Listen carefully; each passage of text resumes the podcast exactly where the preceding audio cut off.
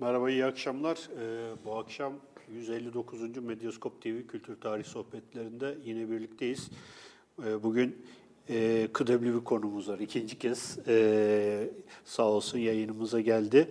Vedat Ozan e, Beyefendi ile beraberiz. Bugün e, onun ikinci baskısını yapan e, Everest yayınlarından ikinci baskısını yapmış olan ve sanıyorum geçenlerde bir de ödül aldı değil mi hocam? Evet, evet. Ee, ondan Gurman da birazdan diye bir şey. birazdan bahsederiz.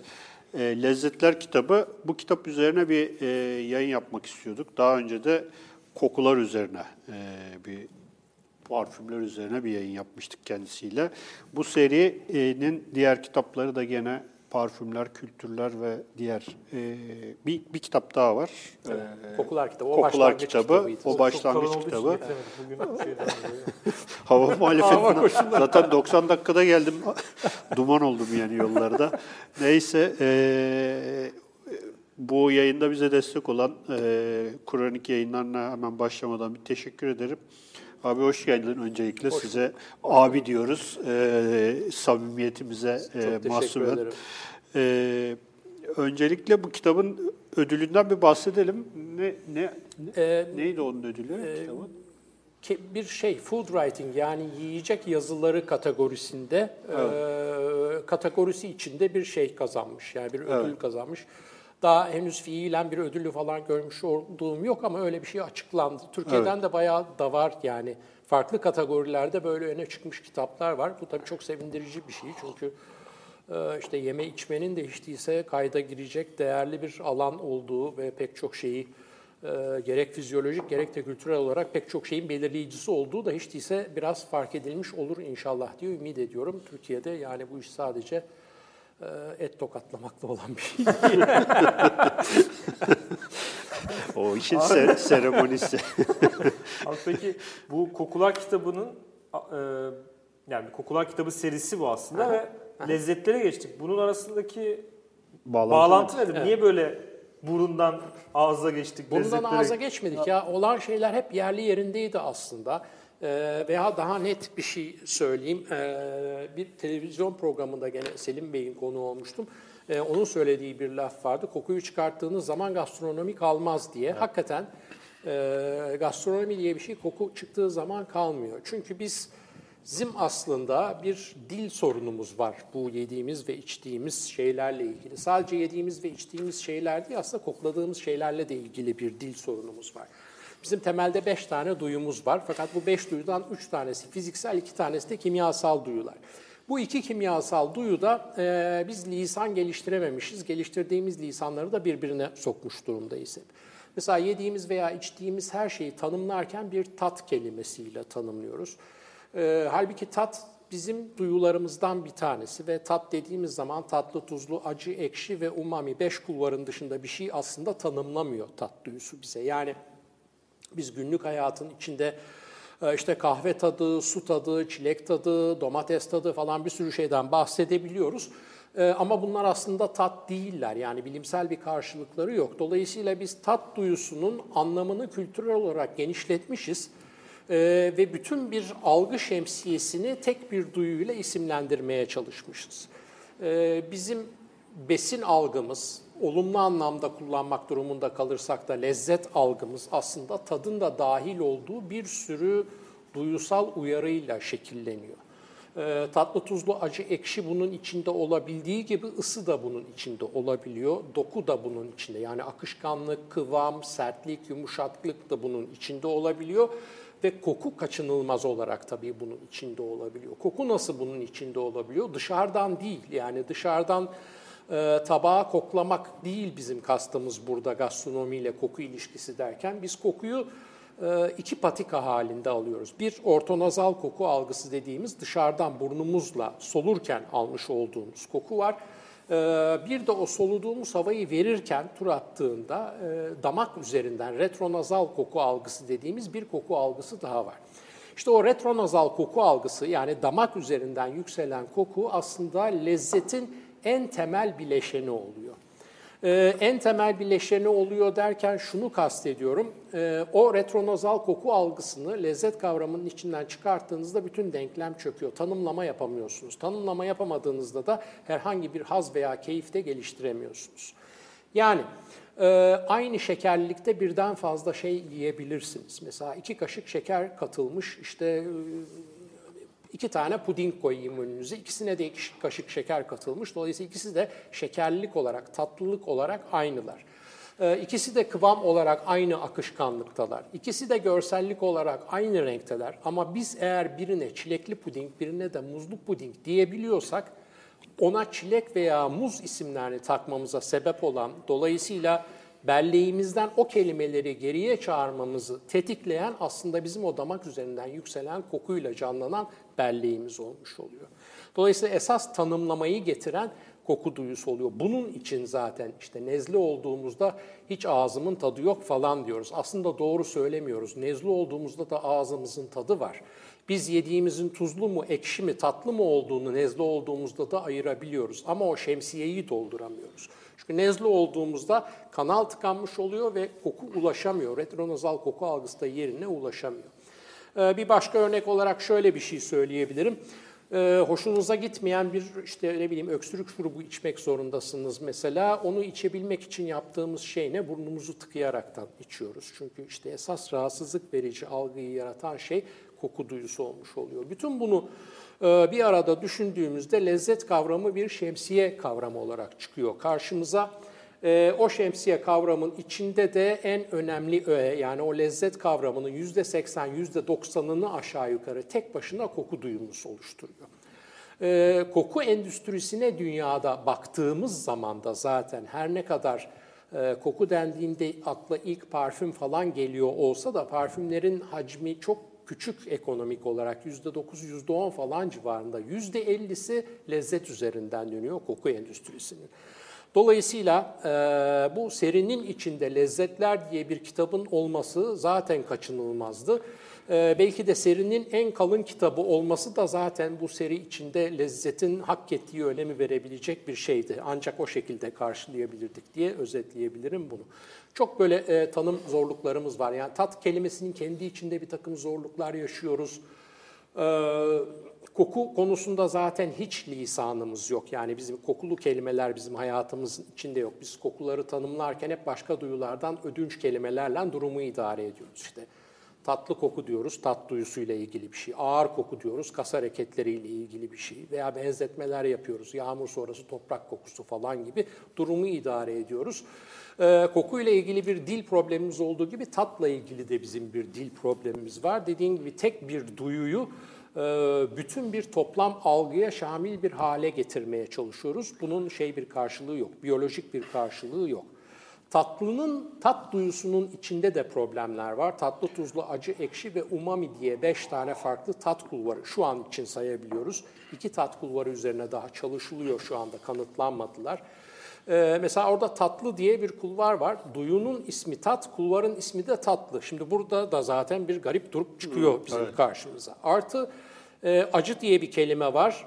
E, acı kelimesi çok muallak bir kelime. Yani e, o an neyi nasıl tükettiğinize bağlı olarak anlamı değişen bir kelime. Eğer o an siz e, işte bir e, ne bileyim Güneydoğu kebabı yiyorsanız ben acı dediğimde anlıyorsunuz ki yakıcı acıyı kastediyorum. Ama o an greyfurt kemiriyorsanız mesela anlıyorsunuz ki ben bitter acıyı kastediyorum. Ee, dolayısıyla bağlamına göre serbest bıraktığımız bir kelime. Doğrusu bitter acı olması lazım. Problem şu bitter kelimesinin Türkçe'de bir karşılığı yok. Yakıcı acı bir temel tat kulvarı değil çünkü. O bizim lezzeti tanımlamakta kullanmış olduğumuz şemsiyenin ayaklarından bir tanesi. Başka bir kimya duyusal uyaran yakıcı acılık. Bir yanılsama yakıcı acılık aslında. Aynı e, serinleme gibi. Yani biz çok fazla günlük hayatımızın içinde böyle şeyleri sorgulamıyoruz tabii ama e, mesela işte bir şeyden, e, saksıdan bir şey kopardınız, bir nane yaprağı kopardınız. E, saksı oda sıcaklığında ağzınızın içi 37,5 derece ve birden bir serinlik hissetmeye başlıyorsunuz. Mesela bunu sorgulamıyoruz. Aynısının tam tersi şeyde de oluyor. Ee, yakıcı acıda da oluyor. Yani oda sıcaklığında biberi alıyorsunuz. 37,5 derece ağzın içine atıyorsunuz. En az 44 dereceden başlayaraktan bir yangın hissi çıkıyor ağzın içinde. E, bunlar demiş olduğum gibi şey hep e, başka bir kimya duyusal uyaran bir e, yanma yanılsaması. Gerçek yanmayla yani elimiz bir şey kızgın bir şeye değse yandığında ne hissediyorsak aynı yer uyarılıyor fakat sahte bir uyarılma bu. Çünkü elimiz gerçekten yandığı zaman bir iz kalıyor ama biber yediğimiz zaman bir iz taşımıyoruz onunla ilgili. Dolayısıyla çok şey e, çok duyulu e, duyuların zaman zaman birbirine geçiş yaşadığı yani işte görme duyusu veya işitme duyusunun toplam lezzet algımızı neredeyse temelden diyebileceğim şekilde değiştirebildiği çok zengin bir deneyim aslında. Bu zengin deneyim tabii e, fiziğiyle, kimyasıyla ve biyolojisiyle beraber gelirken koskoca bir tarihsel kültürü de beraberinde taşıyıp masanın üzerine koyuyor. Dünyanın çeşitli yerlerinde de pek çok insan, ülkemizde de pek çok değerli e, akademisyen bu konuda çalışıyorlar. E, yani koku ve parfüm kadar şey demeyin, e, o kadar ihmal edilmiş bir alan değil. Zaten bu kitapla diğer kitaplar arasında bir 3 senelik zaman dilimi geçti. O zaman diliminin sebebi de biraz bundan kaynaklandı. Yani e, neyi anlatmalıyım, nasıl anlatmalıyım ki size demin anlatmış olduğum o tat kelimesinin yanlış kullanımını en azından insanları e, insanlara izah edebileyim, e, canlarını sıkmadan muhtelif hikayelerin içine gömerek anlaşılabilir bir hale getireyim diye e, uzun bir süre alan bölüm o olmuştu o kitaplarda. Hocam buradan e, şeye de geçeceğim aslında. Yemekte konuştuğumuz mevzu vardı. Yemekliğin, yemek yemenin verdiği, yani bu tabii bu lezzetlerden de geçiyoruz. Verdiği bir e, bir ortaklık duygusu. Mesela biz onu çok yakından tecrübe ediyoruz her program öncesinde yemek yiyoruz. Yani Sadece bu programa ben yetişemedim. evet, ilk, 150, ilk kez o. 150 159 programda ilk kez lezzetler programına yeme, yemeğine yetişemedim. Bu da bir İlahi adalet konuşuruz diye. Çöp şişi üzerine konuşuruz diye niyetlenmiştik ama olmadı. Ya orada şöyle bir durum var. Tabii e, ilk kez gelen oluyor, ilk kez tanıştığımız insanlar oluyor ve sofrada ekmek e, bölüşüp yiyoruz. Ve onun yarattığı bir şey var. Doğal olarak. E, bir buz kırma Evet. işlevi var. Yani bu insanların lezzeti üzerinden bir ortaklaşma şeyi nasıl e, ortaya çıkıyor? Yani çünkü bu bugüne kadar her şeyde e, işleyen çok böyle e, şey olduğunu görmedim ben.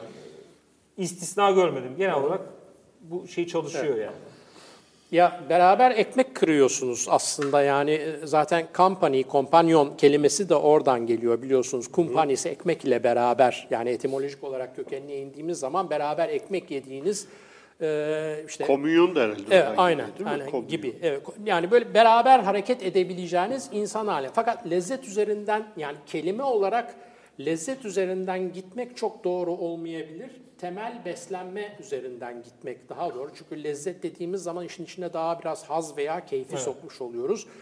Biz temel besin ihtiyacını paylaşılabilecek kadar yakın birisinden bahsediyoruz aslında. Company dediğimiz zaman, kompanyon dediğimiz zaman. Ee, ve sizin de yapmış olduğunuz program öncesi beraber yemek yemek bundan dolayı bir sıcaklık böyle buzların erimesi gibi e, bir paylaşıma yol açıyorsunuz sonuçta. Bir masanın üstünde yiyeceğinizi paylaşıyorsunuz. Çok önemli bir şey yapıyorsunuz. Paylaşım çok önemli insan hayatının içinde. Yani e, çıkışı da bana hep çok ilginç gelir. Çok kısaca kitapta da değinmiştim. Yani e, kökenine baktığımız zaman bir teoriye göre hoş görülen hırsızlık olduğunu görüyoruz aslında paylaşımın. Yani e, binlerce yıl öncesine gidelim. E, ben yiyecek maddesini buldum. E, işte ne bileyim bir ağaç buldum veya bir hayvan buldum.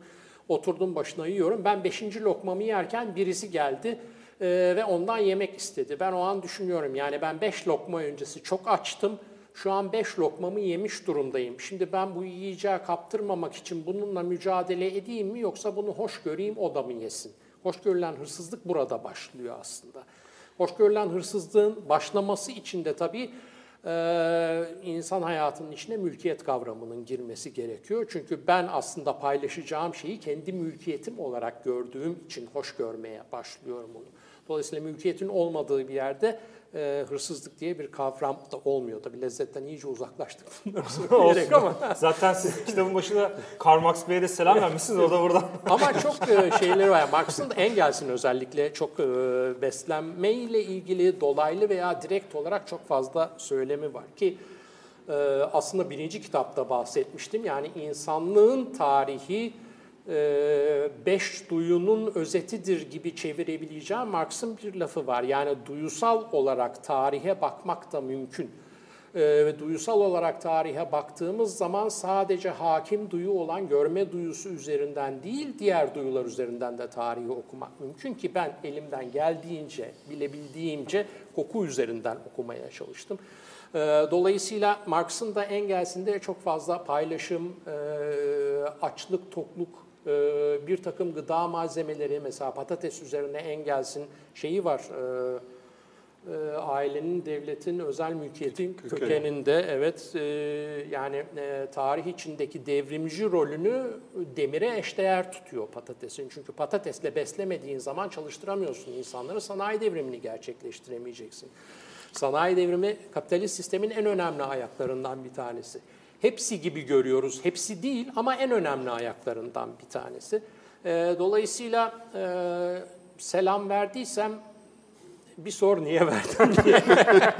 Var bir sebep. Zaten Yani boşuna vermedim. Hakikaten yani konuşmuşlar, üzerine konuşuyorlar ve e, o dönemlerde bu konulara e, bu kadar esnek giren çok fazla insan yok. Yani reddiye çok var. Toptan reddiye, mesela duyusal olarak koku duyusunun toptan reddiyesine falan çok rastlayabiliyoruz ama böyle kabul, böyle örneklendirmeler hatta bunların kültürel yansımaları üzerinden yani işte masada oturmuş çatal bıçakla e, ekmek yiyen bir insanın açlığıyla e, bulmuş olduğu hayvanın üzerine abanıp dişiyle, tırnağıyla o hayvandan et koparmaya çalışan bir insanın açlığını birbiriyle mukayese edemezsin diyor mesela gene Marx diyor.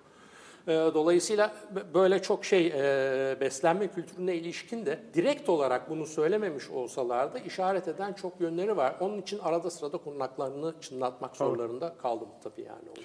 Hocam bu çatal bıçak demişken bu sofra adabı ondan sonra pişirme, ye- yemeğin pi- pişmesi, işte bir, şeyler. e, bir takım aletlerle bunların e, yenmeye başlaması. Bu bizim e, lezzet algımızı e, nasıl değiştirmiş? Biraz buralara isterseniz girelim yavaş yavaş. Şimdi pişirme tabii başlı başına bir şey. Ee, insancıl bir özellik. Yani pişirme yapan başka canlı türü yok çünkü.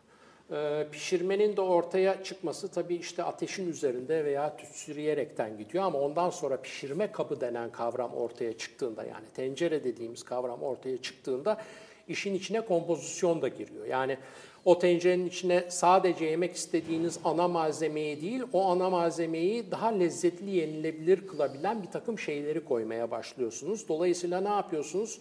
Pişirilen malzemeyi doğadan bir adım daha uzaklaştırmış oluyorsunuz. Artık tencere içinde pişmiş şeyin e, ismen alakası dışında doğayla bir alakası kalmıyor. Bütün kimyasal yapı da değişmiş oluyor. Pişmeyle beraber daha önce e, hazmedilemeyeceği için veya bize zararlı olduğu için e, yenilemeyen bir takım şeyler, bir takım kök yumrular mesela inülin içerdiği için bize zararlı olabilecek bir takım kök yumruları yenilebilir hale getiriyoruz. E, hazmedilemeyen bir takım şeyleri hazmedebilir hale getiriyoruz. Yemesi çok uzun süre alan bir takım yiyecek malzemelerinin çiğnenebilme sürelerini kısaltıyoruz.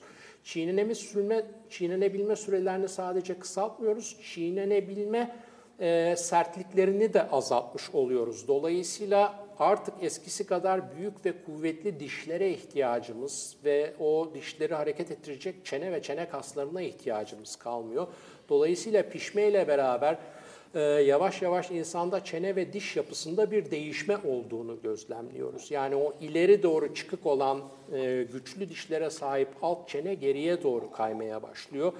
E, bu tabii işte yemek süresinin hızlanması bize çok fazla boş zaman bırakıyor. O boş zaman tırnak içinde uygar insan diyebileceğim insanı oluşturan bir sürü icat, alet yapma vesaire falan için bir imkan tanıyor.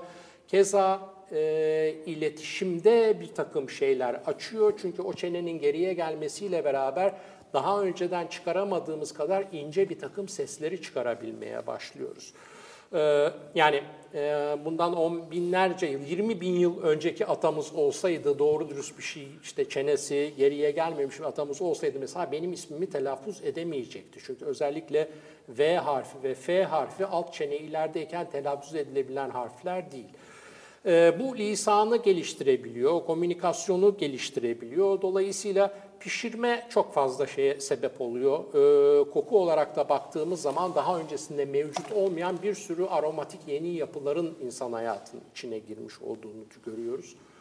Ee, yani pişirme olmadan önce bizim büyük büyük atamızın hayatında böyle bir e, karamelize soğan kokusundan falan bahsetmenin imkanı yok. Tabii bunlar haz merkezlerini de tetikleyen şeyler. E, alet kullanımına gelince ki e, işte sofra adabı veya sofra kuralları dediğimiz şeyin bir parçası da sofrada kullanılan aletler ki e, sofraya giren ilk alet de güvenlikle ilgili bir alet tabiatından. Çünkü beslenme anı bir canlının dış tehditlere karşı en fazla alarmda olduğu anlardan bir tanesi. Ee, yani isterse 10 senedir yanınızda olan bir kediniz veya köpeğiniz olsun, o bir şey yerken ona bir hamle ettiğinizde hemen hırlamaya başladığını veya sırtını dikleştirdiğini görürsünüz. Dolayısıyla biz canlı olarak bizim için yemek yemek yaşamsal bir önem taşıyor. Ee, bundan dolayı da sofraya giren ilk alet bıçak oluyor tabiatıyla. Keskin bir alet daha doğrusu. Bıçaktan da önce işte kenarları keskinleştirilmiş taşlar gibi bir takım aletler giriyor. Ama biz zaman içinde tabii bu keskin aleti e, aynı zamanda risk de taşıdığı için e, terbiye ediyoruz. Bir takım kültürler bıçağı tamamen yemek yenilen yani insanların kalabalık halde e, beraber oturdukları hani bu bizim şey program öncesi oturduğumuz masa gibi masaların dışına çıkartıyorlar. Asya'da mesela işte Çinliler bıçak yok masada. Mutfakta bütün parçalama işini hallediyorlar. Masaya geldiği zaman siz çubuklarla yiyebiliyorsunuz ancak. Ee, dünyanın geri kalan kısımlarında da bıçağı eğer o komünel alanın masanın dışına çıkartamıyorsak onun kullanım şekillerini şarta bağlayalım gibi bir şey geliyor. İşte e, nedir bugün bizim sofra görgüsü veya sofra etiketi dediğimiz kurallar nedir? İşte sağ tarafa bıçağı koyuyorsanız keskin tarafı içe bakacak. Yani yanınızdakine bakmayacak, size bakacak. Aslında bir tehdit oluşturmayacaksınız yan taraf için. İlerleyen dönemde hatta o bıçağın ayrı bir isim alıp formunun değiştiğini görüyoruz ki yemek bıçağı dediğimiz bir şey çıkıyor, ucu yuvarlanıyor. Yani batıcı tarafı evet. düzeltmiş oluyoruz.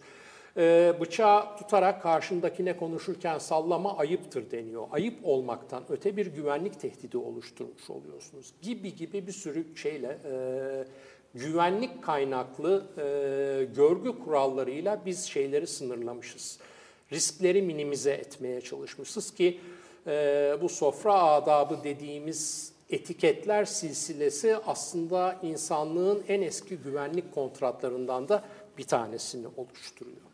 E, dolayısıyla dediğim gibi sadece e, fiziksel, kimyasal veya biyolojik bir takım şeyleri karşılıyor olmasının ötesinde kültürel olarak da pek çok değişime sebep oluyor bizim beslenmemiz. Ancak bizim beslenmemiz pek çok şeye sebep oluyor derken bugünkü beslenme anlayışımızın temel beslenmeyi karşılayan bir anlayış olmanın ötesine geçtiğini de söylemem lazım. Biz bugün artık açlık gidermek için beslenmiyoruz. Çünkü biz bugün haz veya keyif için besleniyoruz.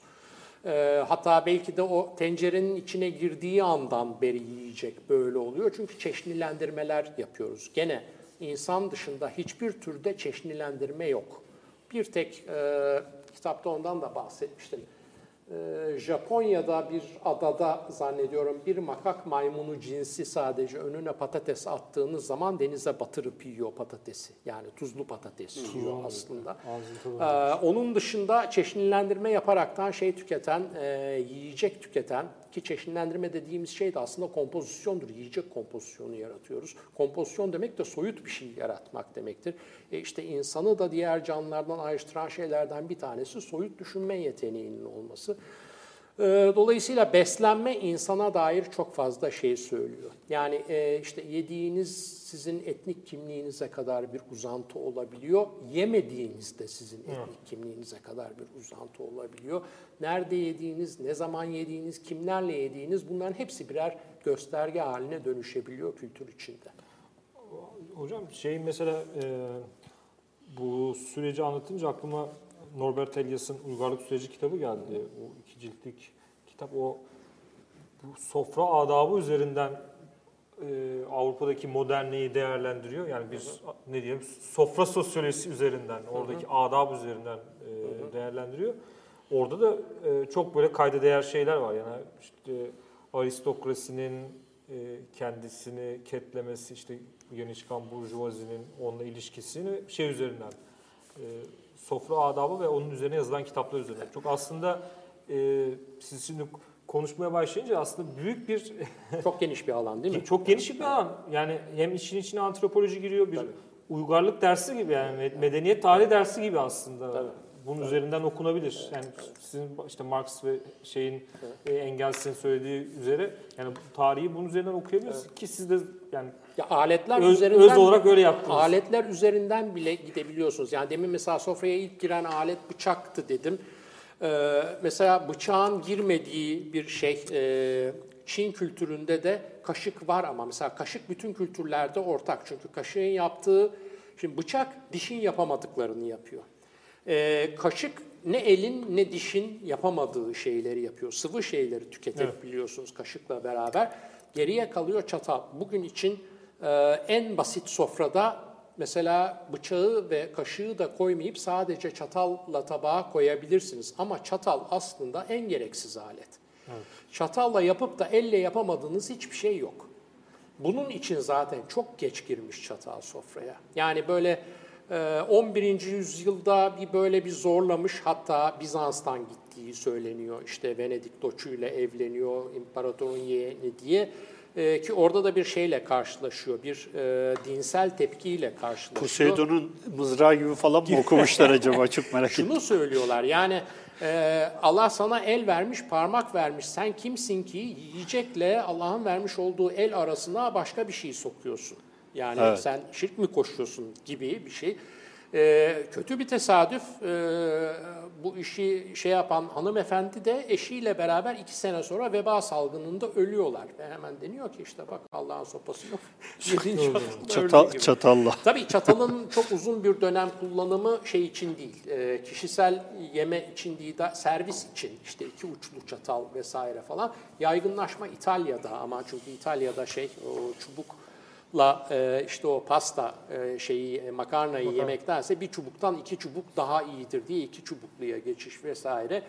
E, 16. yüzyıl falan gibi e, yavaş yavaş yayılmaya başlaması, e, Medici'ler vasıtasıyla Fransızların çatal kullanmayı öğrenmesi ki işte Medici parfüm yapmayı da aslında Fransızlara onunla şey Medici vasıtasıyla öğrendiler. Bankacılığı da gene Medici'ler vasıtasıyla öğrendiler. E, dolayısıyla çok geç giren ama gerçekten böyle salim kafa düşündüğünüz zaman e, parmaklarınızla yapabileceğinizin dışında hiçbir şey yapmayan bir alet, çatal dediğimiz alet. Onun için böyle insanları hani elle pilav yerken görünce ayıplamamak lazım. İşlevsel davranıyorlar aslında. Tabii hijyen koşulunda uygun Gene, gene, biz gene de gayri şart. çatalla yemeye devam edelim. ben kaşıkçıyım ha. Ama şey ilginç yani e, çatal en dışarıda olan alet olmasına rağmen bugün için diğerleri olmasın bir tek çatal olsun o servis tamamlanmış sayılabilir en basit sunum yapılan bir yerde bile. Medeniyet üzerinden burjuvazi aristokrasi ilişkisi üzerinden gittiğiniz zaman da aletin dışına çıkıp e, dışarıda yemek yeme kavramının oluştuğu zamanlara bakmak lazım. Yani aristokrasinin son zamanlarında hafif hafif baş gösteriyor ve soyluların ortadan çekilmesi işte o e, artık gücün e, aileden intikal edilmektense kendi çabası ve edinimleriyle yani parayla, ticaretle vesaireyle elde edildiği yeni dönemle birlikte e, artık dışarıda yemek yemek diye bir alışkanlık çıkıyor ortaya. E, Onunla beraber işte saraydaki şefler gidip dışarıdaki yemek yeme mekanlarında çalışmaya başlıyorlar. Onun öncesinde dışarıda yemek yemek çok şey. Yani e, ihtiyari değil mecburi diyebileceğim bir şey. Yani gezginseniz, seyyahsanız, bir yerden bir yere mal götürüyorsanız, haber götürüyorsanız falan tabii dışarıda yemek yiyeceksiniz. Yani evinizden üç gün uzaktasınız ama hadi bu akşam da şuraya gidelim, şunu yiyelim böyle bir şeyin çok fazla olmadığı bir dönemdeyiz. Zaten Fransız devrimidir bu işi tetikleyen ve dışarıda yemek yeme kelimelerine baktığımız zaman da hepsinin Fransızca olmasının sebebi de bu zaten. Menü, alakart, table d'hôte vesaire yani Restoran. saydı. Restoran hepsini sayabilirsiniz. Burada gece şeyin e, Cemal Hoca'nın e, gecenin fethi e, hikayesiyle de çok alakalı bir şey. Yani günlerin uzaması, Tabii günlerin işte uzaması, şehirlerin bir şey. Yani şimdi her şey o kadar birbirine bağlıyor Evet. ki işte yapay aydınlatmanın e, işe girmesi e, şeyden bahsetmiştim size bir göstereyim e, şu şeyi de. Evet. E, Hazır böyle gelmişken. görebiliyor muyuz? Bu bir Evet şey. hocam görül- görülüyor şu anda. E, testoven dedikleri bir şey.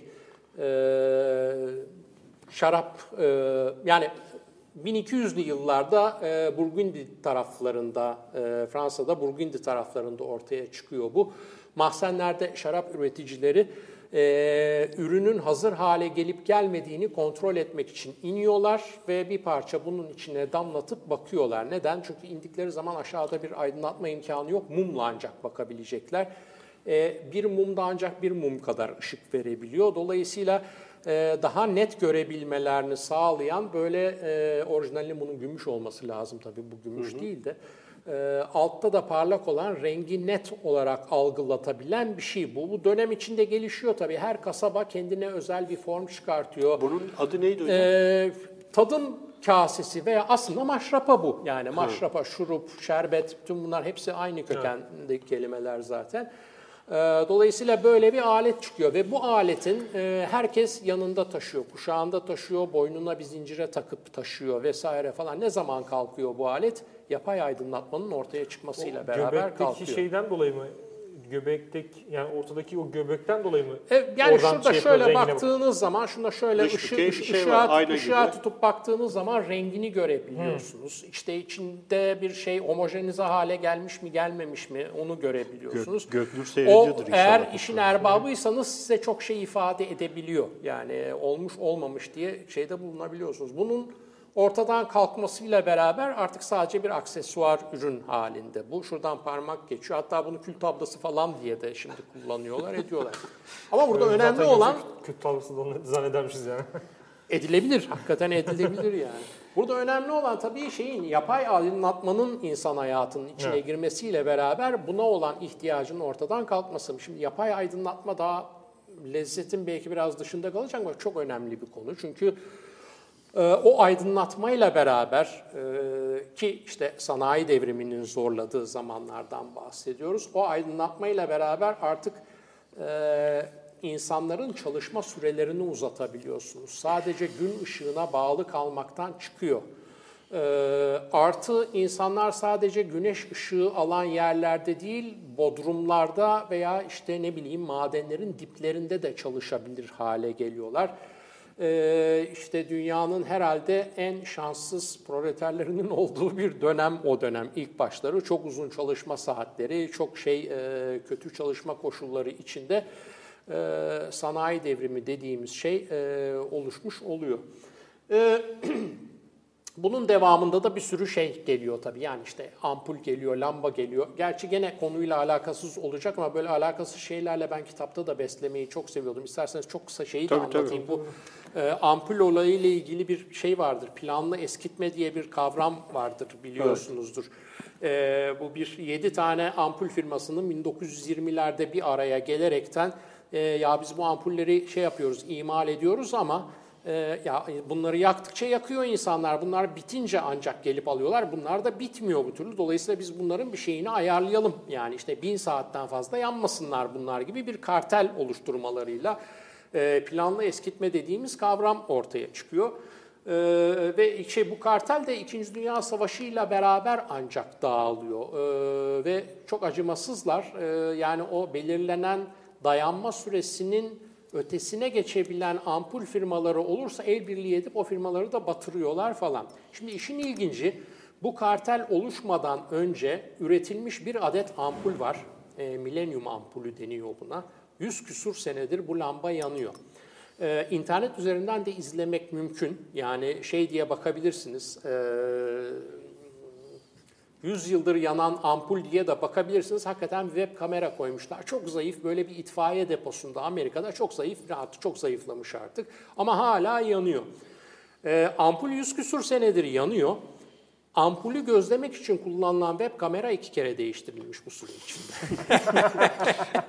yani planlı eskitmenin şeyi, e, acılığı burada. Tabii bu işlevsel eskitme yani işte şeyi eskitiyorsunuz, e, malzemenin ömrünü kısaltıyorsunuz. Bir de algısal eskitme var ki e, o da işte gene 1920'lerde General Motors dediğimiz o büyük otomobil devinin yani biz insanlara birer araba sattık ama bu insanların bu arabanın eskidiğini düşünmeleri lazım ki yeni bir tane satalım diye her sene modelde küçük kozmetik değişiklikler yapmaya başlaması.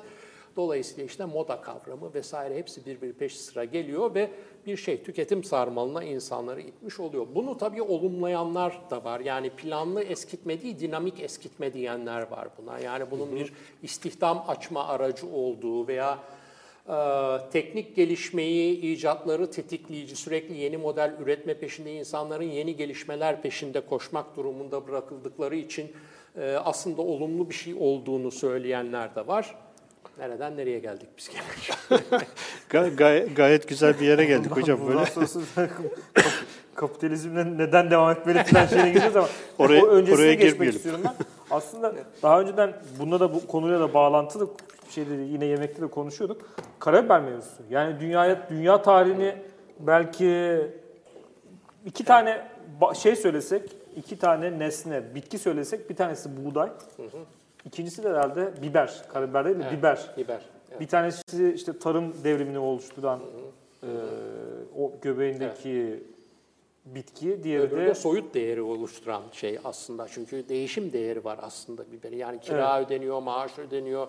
Veraseten şey yapabiliyorsunuz, intikal edebiliyorsunuz. Babanızdan biber kalabiliyor falan. Çeyiz olarak falan götürüyor. Ee, tabii tabii tabii tabii. Ya Bayağı işte. Vizigotlar Roma'yı kuşatıyorlar 410 senesinde. O kuşatmayı kaldırmanın koşullarından bir tanesi bir miktar karabiber. Bir miktar dediğimde bugünün ölçüsüyle bir buçuk ton falan gibi bir şeyden bahsediyoruz. Tabii karabiber derken de aslında bir e, dil nasıl iktidardır onun üzerinden bir şey söylemiş oluyoruz. Çünkü kırmızı biber çıkana kadar ortaya karabiber diye bir kelime de yok ortalıkta. Biber diye bir kelime var. Biber dediğiniz zaman zaten bir tek şey anlaşılıyor. Nerede bir tek şey anlaşılıyor? Avrupa'da tabii yani işte Avrupa merkezi düşündüğümüz zaman.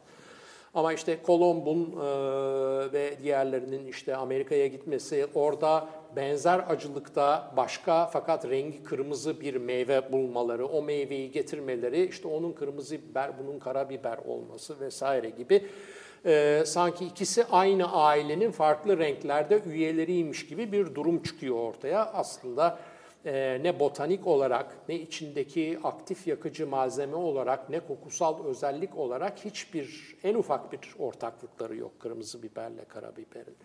E, kırmızı biberin yakıcı özelliği çok fazla, karabiberin de aromatik özelliği çok fazla. Yani kokusu çok daha zengin. E, Dolayısıyla iki tane farklı şey fakat bu e, demin bahsetmiştim o toplam lezzet algısının bileşenlerinden bir tanesi bir farklı kimya duyusal uyarandır diye, trigeminal sinir diye işte o yanma hissinden dolayı e, insanlar tarih boyunca bunun peşinden koşuyorlar. Gene insanlara has bir şey bu arada yani e, bile bile keyif alarak bedel ödemeye razı olarak kendini yakmaya razı tek tür gene insan tür yani düşünün başka biber böyle koşup da peşinde koşup yiyen memeli hayvan yok mesela. Mazoşist bir durum var. Kuşlar tüketiyorlar ama kuşlarda da o yanmayı karşılayan şey mevcut değil. TRPV1 diye, TRPV1 diye geçen bir reseptör var. O reseptör kuşlarda mevcut değil. Zaten kuşların yemesi aslında bir şey e, çeşitlilik, evri- evrimsel çeşitlilik açısından da bir gerek. Çünkü yiyor ve başka bir yere gidip onu atıyor ki orada da ağaç yeniden üresin, e, şey olsun, tür devam etsin, genetik aktarım oluşmuş olsun diye. E, biber e, ve bütün baharat, Burada da gene küçük bir şey yapayım, e, ukalalık yapayım. Böyle çok şey, e, ukalalık diye görüyorum çünkü çok fazla işe yaramıyor. Bir tek söylüyorum, dinliyorum. Baharat kelimenin çoğulu, bahar Bahar. kelimenin tekili. Ee, çok şey e, bu konuya eğilmiş pek çok insandan da baharatlar diye duyduğum zaman şey oluyor yani böyle olmuyor. Doğru.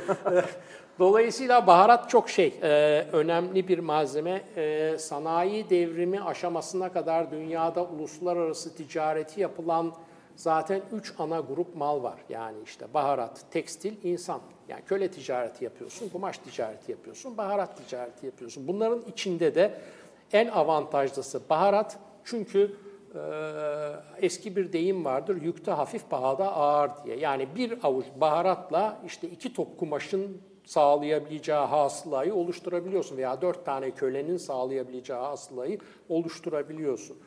Ee, Bundan dolayı da çok önemli ve sırf baharat ticareti yapmak üzere kurulmuş e, bir kısmı devlet tarafından destekli, bir kısmı devletten de büyük hale gelmiş pek çok şirket mevcut tarihe baktığımız zaman. Yani işte o baharat dediğimiz kokulu malzeme, kokulu malzeme dememin altını özellikle çiziyorum. Çünkü e, hangisi olursa olsun karanfil, tarçın, biber neyi yerseniz yiyin burnunuzu tıkayıp yediğinizde anlamını yitirir. Sadece bir yakıcılık duygusu olur.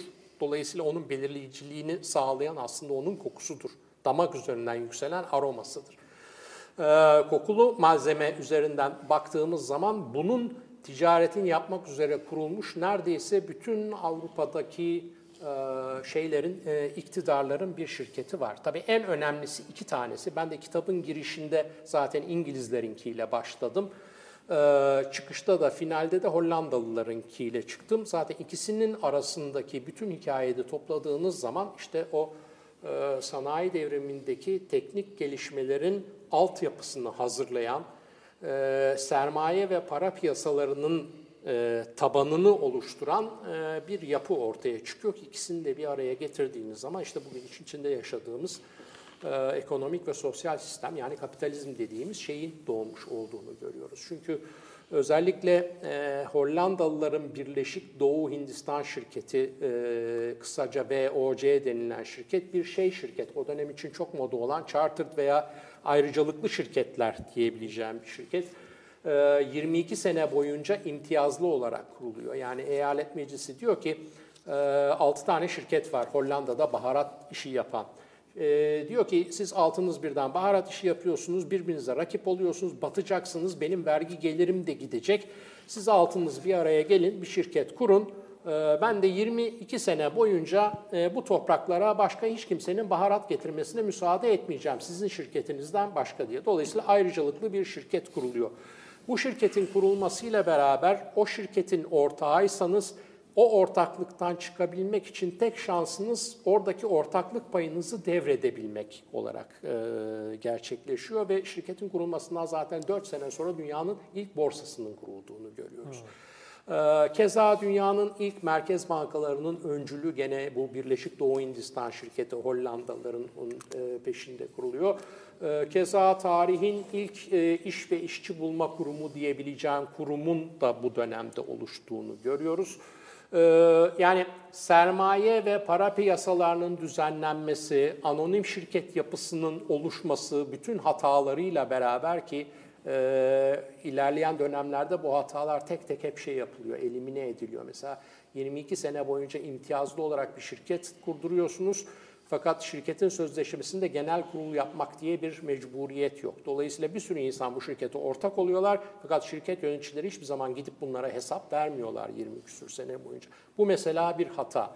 Bu hata telafi ediliyor ki tabandan toplanan paraları küçük bir sermayedar grubu yönetebiliyor. Bugünkü yapının oluşması buradan çıkmış oluyor.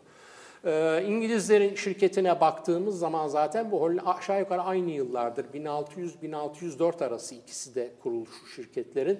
Ee, farklı alanlara gidiyorlar, birbirleriyle hep itişip kakışıyorlar doğal olaraktan. Eski imparatorlukların üstüne kurulmuş şirketler bunlar. Yani Portekizlilerin ve İspanyolların evet. üstüne kurulmuş şirketler zaten bunlar.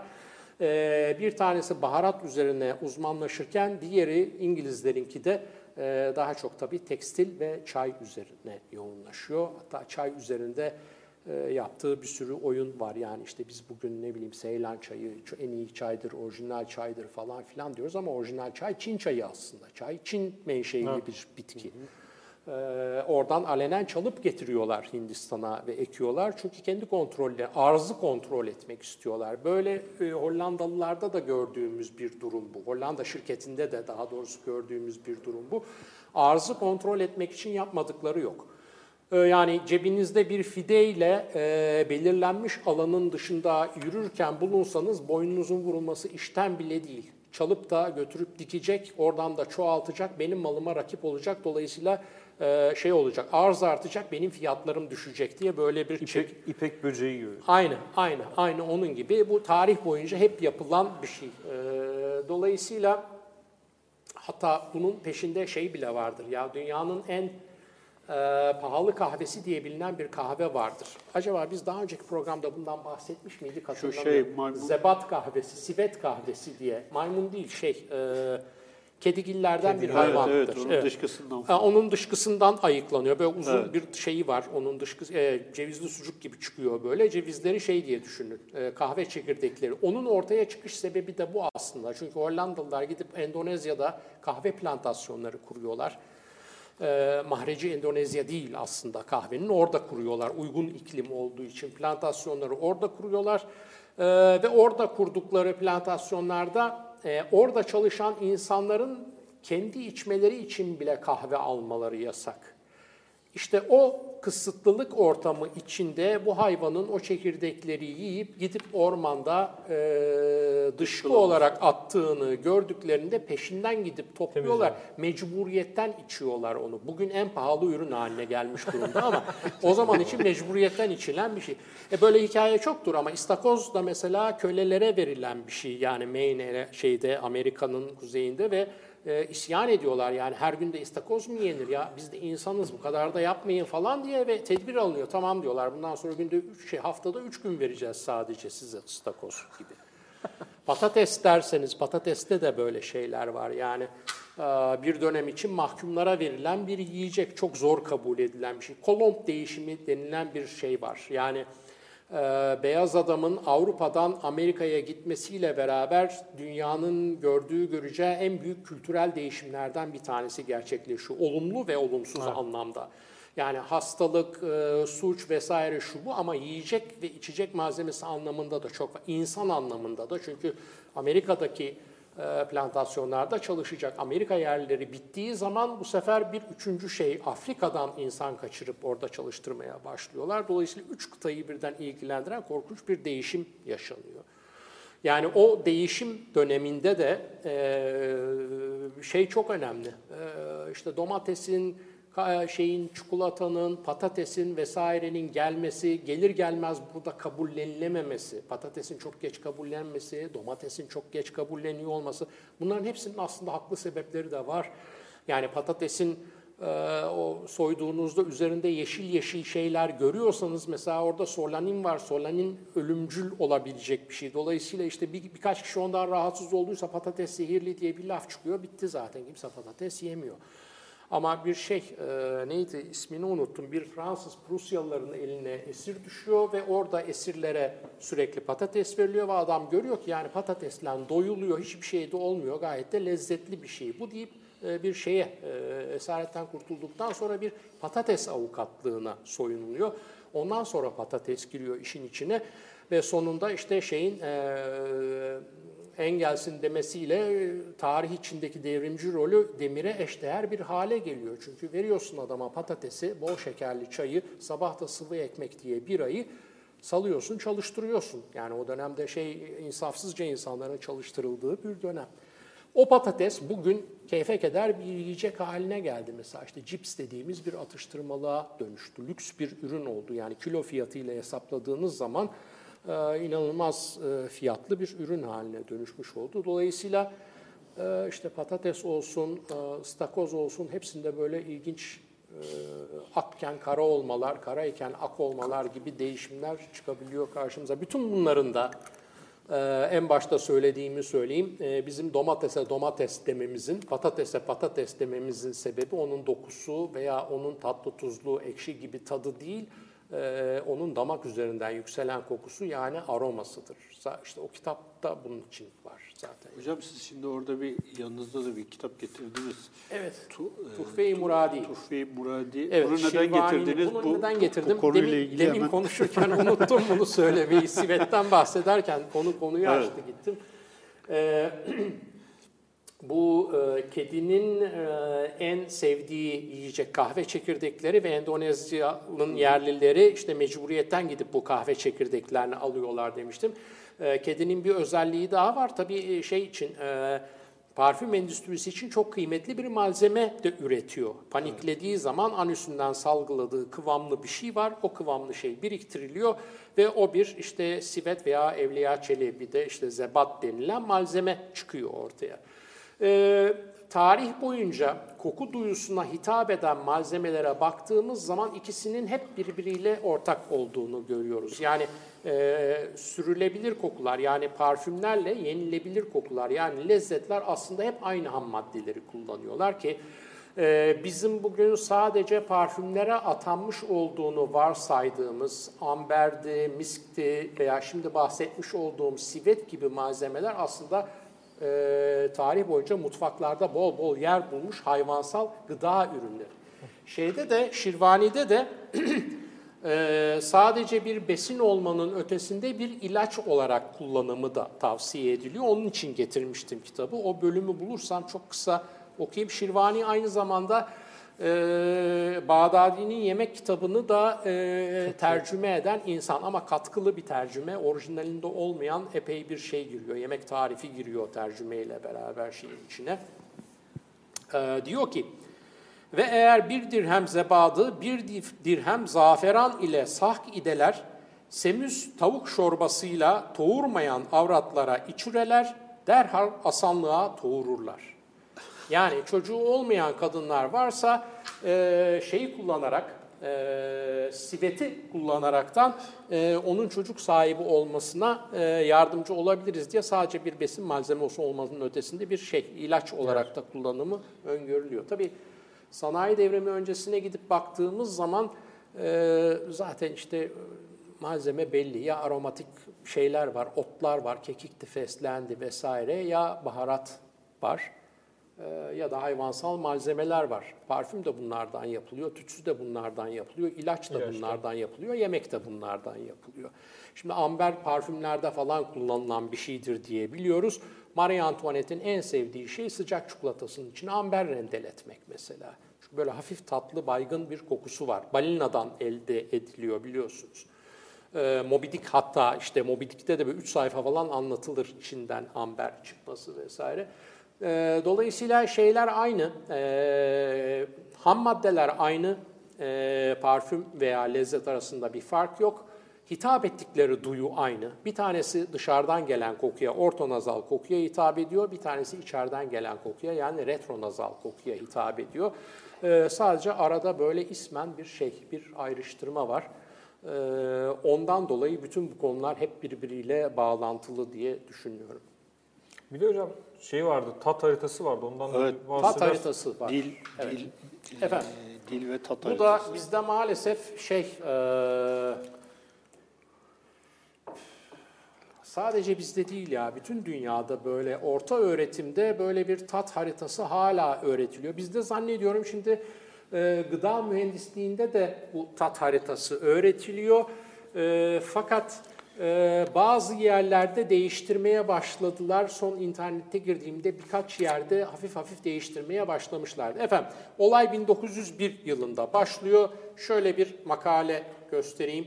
E, diye bir Alman e, bilim insanının bir makalesi bu. E, tadın psikofiziği diye 1901 yılında yapmış olduğu bir çalışma ve Hennig e, bu çalışmada e, öğrenci ve arkadaşlarını denek olarak kullanıp e, şey yapıyor, bir takım malzemeler tattırıyor onlara. Temel tatları yani tatlı, tuzlu, acı ve ekşiyi. O zaman umami yok daha. 1908'de çıkıyor çünkü umami ortaya. 1901'den bahsediyoruz. E, ve böyle bir takım e, şeyler çıkıyor, e, haritalar çıkıyor. Hatta daha büyüğü var şurada ben oradan göstereyim. E, Ee, şurada görebiliyorsunuz herhalde. Evet. Burada e, başlayaraktan işte e, tatlı, e, bitter acı, ekşi ve tuzlunun en çok hissedildiği bölgeler. E, burada altını çizmek istediğim şey şu, en çok hissedildiği bölgeler daha koyu renkle çizilmiş durumda. Ee, 1900 e, yanlış hatırlamıyorsam e, 30'lu yıllarda e, Amerika'nın en önemli şeylerinden bir tanesi. 1942'de Edwin Burning diye Amerikalı çok meşhur bir psikolog var ki hakikaten çok büyük katkıları var psikoloji alanında bu adamın. Ee, yazmış olduğu bir kitabın içinde e, bu 1901 yılında yapılmış olan çalışmayı kullanıyor. Fakat çalışmayı kullanırken bu çizimlere bakıyor. En çok hissedilen bölgeleri tek hissedilen bölgeler olaraktan şeye geçiriyor, kayda geçiriyor ve e, bir daha bakalım. E, şöyle bir harita çıkıyor karşımıza. Gördüğünüz gibi dilin ucu tatlıyı, işte yan tarafı, önde yan tarafı tuzluyu, biraz arkası ekşiyi, en arkası da bitter dediğimiz acı tadı alabilir diye. Bu tamamen yanlış bir harita çünkü bizim dilimizin, daha doğrusu ağız içimizin her tarafı her tadı almaya muktedir. Zaten Hönigg'in 1901'de yapmış olduğu çalışma da en fazla nerelerde hissediliyordu. Yani ön tatlıyı daha fazla hissediliyor demek başka, ön sadece tatlıyı hissediyor demek başka. Bunun üzerinden tabii bir efsane gidiyor. Bundan şeyler de çok istifade ediyorlar. Ee, içecek üreticileri, özellikle kadeh firmaları pazarlamada bunu çok kullanıyorlar. Yani muhtelif farklı e, içeceklerde e, o içeceğin özelliğine göre benim yapmış olduğum kadeh e, sıvıyı senin dilinin tam ilgili bölgesine yönlendirir. Dolayısıyla işte ince tasarım ama bir sakal atacağım buna falan diye fiyat artıracak bir takım özelliklerle. Şimdi şimdi yeni yeni e, şeyi kabullenmeye başladılar. Tamam yani biz de artık sadece orası almaz e, en fazla orası alır demeye başladı ama çok uzun süre e, desteklenmiş bir şey. Hala da bizde zannediyorum orta öğretimde e, biyoloji derslerinde maalesef böyle bir harita öğretiliyor. Tabii bunun ilginçliği biz bugün 5 tat kullarından bahsediyoruz. Bir de umami diye bir tat kulları var. 1908'de ilk dile getirilen bir şey bu. Ee, bir Japon bilim insanının dile getirmiş olduğu bir tat kulvarı. 1908'de dile getirildiği için de 1901'de çizilmiş olan haritada bundan bahis yok. Yani e, şu dil haritalarında sadece şey görüyoruz. Dört tane e, tat kulvarı görüyoruz. Bitteri görüyorsunuz dilin en arkasında ve ne kadar koyu bir şekilde. Ama diğer yerlerden de alınıyor yani. Evet, tabii tabii Ama her bu- yerden alınıyor. Burada herhalde en- Orta bölüm en- boş en az- sadece. Evet. Tabii orta E- bölümde yok bir şey. Orta böl Şimdi Yani umamiyi dilde- oraya oturtuyorlar falan ama bunun Ha. bir şey karşılığı da yok. Ya her bir şey, e, her bir tat tomurcuğumuz beş tadı da almaya muktedir. Bazı yer daha hassas, bazı yer daha e, duyarsız. Her insanda nasıl değişiyorsa e, şeyde de e, bunda da böyle bir değişiklik var. Dolayısıyla böyle net bir şeyle ayırmanın imkanı yok. Tat bizim için çok önemli. E, acının özellikle arkada ve koyu renk olması çok önemli. Çünkü biz e, kokuda dünyaya bir takım kokuları e, kabullenmeye veya reddetmeye programlanmış olarak gelmiyoruz dünyaya.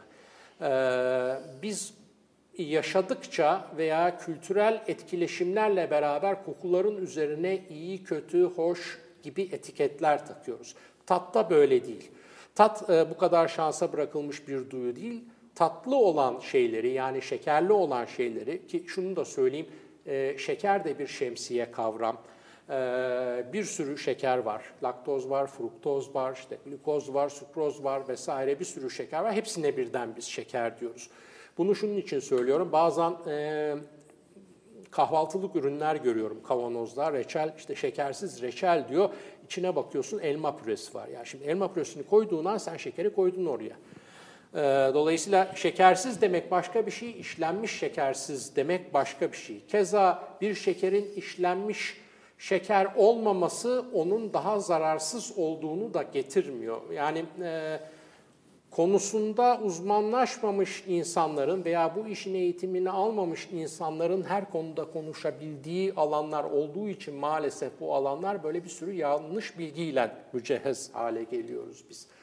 Ee, tatlı olan şeylere karşı biz doğuştan temel tat olarak tatlı olan şeylere karşı eğilimli olarak doğuyoruz. Çünkü biz e, şekeri depolayamıyoruz, dönüştürüyoruz. Dönüştürdüğümüz zaman da vücudumuzun ihtiyacı olan bir kısım yakıtı sağlamış oluyoruz. Buzul çağının çıkışında karbonhidratlara erişimin çok kısıtlı olduğu dönemlerde de e, bizim büyük büyük atalarımız işte bir meyve bulduysa eğer, e, yani ben bunu bugün buldum, yiyeyim, bir daha ne zaman bulurum belli olmaz, yiyebildiğim kadar yiyeyim diye gidiyor. Biz hala o alışkanlığı O yüzden devam ettiriyoruz. oturuşta bir paket çikolata yiyorum Evet, yani. o, yani işte tatlıya çok düşkün olmamızın sebebi bu. Bunun tam ters tarafında da şey var, bitter acı var. Bitter acıyı da doğuştan reddediyoruz biz aslında. Yani yaşımız yaş aldıkça veya gün aldıkça veya ay aldıkça devamında da yaş aldıkça bitter tatları sevmeyi öğreniyoruz. Çünkü bitter kategorik olarak bize e, bunun zehirli olma ihtimali %98 diyor mesela. Biz öğreniyoruz ki zaman içinde ya böyle bir şey var, e, böyle bir kodlamamız var ama bazı bitter acı olan şeyler de olası zararından çok daha büyük fayda sağlayabiliyor bize diye öğrenip bir bilgi yerleştiriyoruz onun üzerine. Bu böyle olmasaydı zaten hiç salatayı yemezdik, hiç sebzeyi yemezdik, kahve içemezdik, çay içemezdik. Bunların hiçbirini tüketemezdik. Çünkü bunların hepsi acı olan şeyler. Dolayısıyla tat ve koku duyusu birbirinden çok farklı iki şey yapıyorlar. Beslenme söz konusu olduğunda ikisi yalnız hep koordineli çalışıyorlar. Ee, tat duyusu bize kırmızı veya yeşil ışığı yakıyor. Yani yenir yenmez sinyalini veriyor. Çok basit temel bir sinyal veriyor. Koku duyusu da ne yiyorsun onu söylüyor. İkisi farklı sorulara cevap Yani veriyorlar. aslında evrimsel süreçteki o yeşil kırmızı dediğiniz de o. Yani ta- tatlı yediğimiz zaman işte veyahut da acı yediğimiz zaman zehirleneceksek onu bize bildiriyor. Şimdi ben mesela Defne'ye kahve versem tükür, tükürür ama çikolata verdiğim zaman nasıl Daha da küçükken de versene. Yani zaten bu dediklerim şey e, yani afaki değil ya bebeklere Tabii, tabii, yapılan Tabii, tabii. deneyler. Pamuğu ıslatıyor bir bitter şeyle. e, Bebeğin ağzına damlatıyor. Bebek ya tükürüyor ya kusmaya çalışıyor. İstemiyor yani acıyı. Evet. Reddediyor. Otomatik bir red bu. Yeni doğmuş daha bebek. Tatlıyı verdiğin zaman da gevşeyi veriyor bebeğin suratı yani. Dolayısıyla biz bunlarla şey e, programlanmış olaraktan başlıyoruz hayata. Ama dediğim gibi tat ve koku hep koordineli çalışıyorlar beslenme söz konusu olduğu zaman. E, programın ilk başında da söylemiştim Selim Bey'e atfen. Yani bu e, koku yoksa gastronomi yok lafı aslında çok doğru bir laf gerçekten. Çıkarttığınız zaman her şey bomboş, anlamsız, sadece tatlı, tuzlu, acı ve ekşiden ve umamiden ibaret kalmış olabiliyor.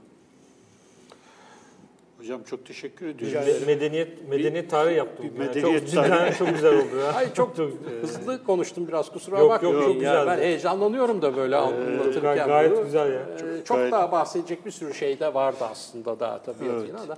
Artık İleride bunu, başka bunu, me- bunu merak edenler kitaplarınızı alıp okusunlar yani. Ee, kitap ikinci baskıyı da yapmış. Bu arada bu kitabın editörü Mesut, Mesut Varlık. Evet. Ona da buradan bir selam yollayalım. Yollayalım. Kend- Kendisiyle Yollayalım. e, benim de ayrıca bir muhabbetim var. Ee, hocam çok teşekkür ediyoruz Rica ederim. Ben geldiğiniz teşekkür için. ederim. Sağ olun. Ee, yorduk sizi. bana. Yaklaşık bir saattir e, Vedat Ozan'la e, Kokular Kitabı 4 Lezzetler üzerine e, konuşuyoruz. E, bu akşamki yayınımız e, burada sona eriyor. Önümüzdeki hafta 160. yayında e, Ahat Andican'la Emir Timur e, kitabı üzerine bir e, yayın yapacağız. Daldan Herhalde dala atlıyoruz. Ahat Ondan Bey sonraki yaptığımız bağladım işi Ahat, Ahat Bey, e, hani benim bildiğim kadarıyla e, Timur üzerine e, ilk kez e, telif bir yazı, şey kitap e, yayınladı. Selen yayınlarından çıktı. Önümüzdeki hafta kendisini burada e, konuk edeceğiz. E, haftaya görüşmek üzere. Hocam tekrar teşekkür ediyoruz. teşekkür ederim. Bu yayında bize destek olan Kur'an kitabı da ayrıca tekrar teşekkür ediyoruz. Hepinize iyi akşamlar diliyoruz.